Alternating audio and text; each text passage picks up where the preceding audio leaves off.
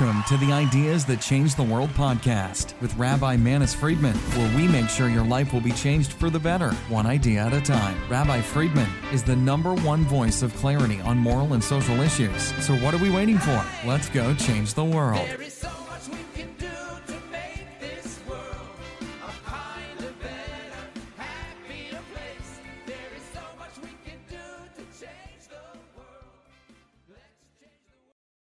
Life can't die. It's an oxymoron. So the question of is there life after death, it's an unnecessary conundrum. Life lives, bodies go back to the dust. There's a beautiful poem, if I can remember it a second here, from a famous poet.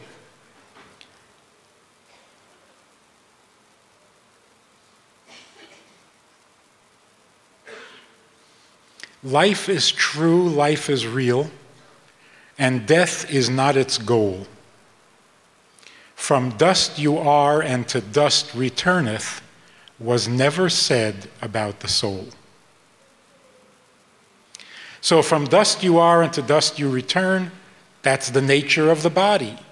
It is not a living thing, it goes back to being a mineral. The soul, on the other hand, always was alive and will always continue to live. So when we say Kaddish, when we say Yizkor, we are re- in relationship with a living being that is as real, if not more real, than a body.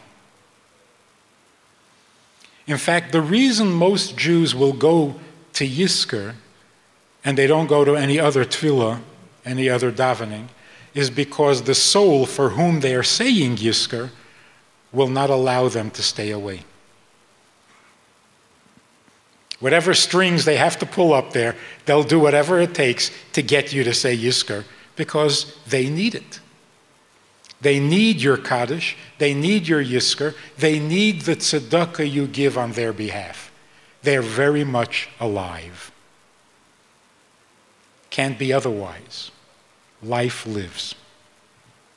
We are told that in the future, after Moshiach comes, there will be the resurrection of the dead. What is Tchiyat HaMesim? It means the resurrection of the body. The soul does not need to be resurrected. The soul will return to its resurrected body.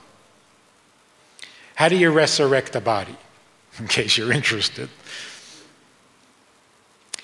You know how a movie can be played backwards? And the building that comes apart, brick by brick, comes back together, brick by brick? A body disintegrates. Resurrection means restructuring that same body, putting all the parts back together.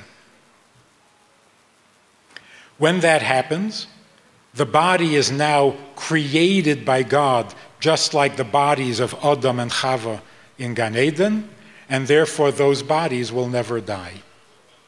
Unless they eat from a tree they're not supposed to eat from, and then the whole thing happens all over again. But there isn't going to be a tree the next time around. So a resurrected body doesn't have any element of death to it. So it will live forever, and its soul will come back and enjoy the, the reward of the resurrection. The Gemara has an interesting description of this. There was a lame guy and a blind guy, and they wanted to steal some fruit from an orchard, but there was a wall around the orchard. So, what they did, the blind guy took the lame guy on his shoulders. The lame guy directed the blind guy to where the fruits were, and he was able to reach and steal some of the fruit. When they were caught, the judge said, Who do I punish? The lame guy or the blind guy? And he decided that neither of them could have committed the crime alone. It was a combined effort. So he said the only way to punish them properly, put the lame guy back on the blind guy's shoulders and punish them as, as a couple, as a pair. On the positive side, for every mitzvah you do, who gets the credit? Your soul or your body? The body without a soul can't do mitzvahs.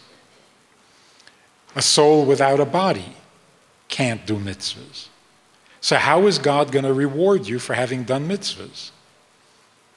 You can be rewarded only when you're back together again, like when you did the mitzvah. And so the resurrection simply means every soul that had been in a body and had fulfilled mitzvahs, and every soul fulfills mitzvahs, will have to come back into the body to receive its reward. What about the reward in heaven? That's just for the soul. It's not enough. So eventually, the souls in heaven will come back to their bodies on earth and receive their ultimate reward. But let's look a little bit about how this thing actually works. What is hell?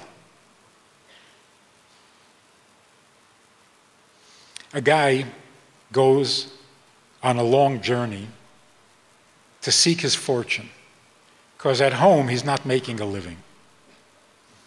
So he sets sail to find some fortune elsewhere. He's shipwrecked on an island. He wakes up on the beach and there are diamonds everywhere. He gathers them up and rushes into town and wants to buy something with these diamonds, and they laugh at him. They say, Diamonds aren't worth anything here. They're all over the beach. Here, what we use for money is onions, they're scarce. So he settles into this new life, earns many onions, becomes very wealthy, multi onionaire. And after many years, he thinks it's time to go home. He builds himself a ship, loads it up with all of his wealth, all his onions, and sets sail for home. Getting home took over a month. By the time he gets to the harbor, the onions are getting a little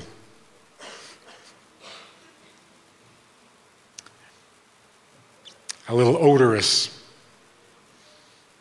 He pulls in, can't wait to show his family how successful he's become. And they take one look at this cargo and they say, This thing stinks. This is horrible. What did you bring here? We don't barter in onions. Same is true with the soul. The soul comes down to earth. In heaven, it knew about diamonds. On earth, he comes down and he says, the soul says, let's do godly things. Let's amass a lot of godliness.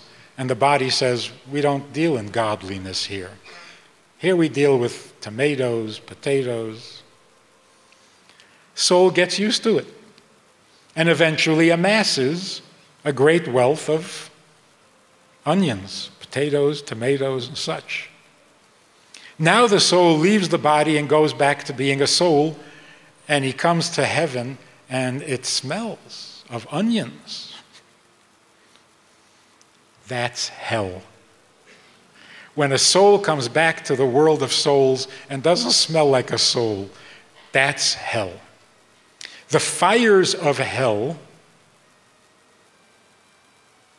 in which a soul burns has got to be the fire of shame.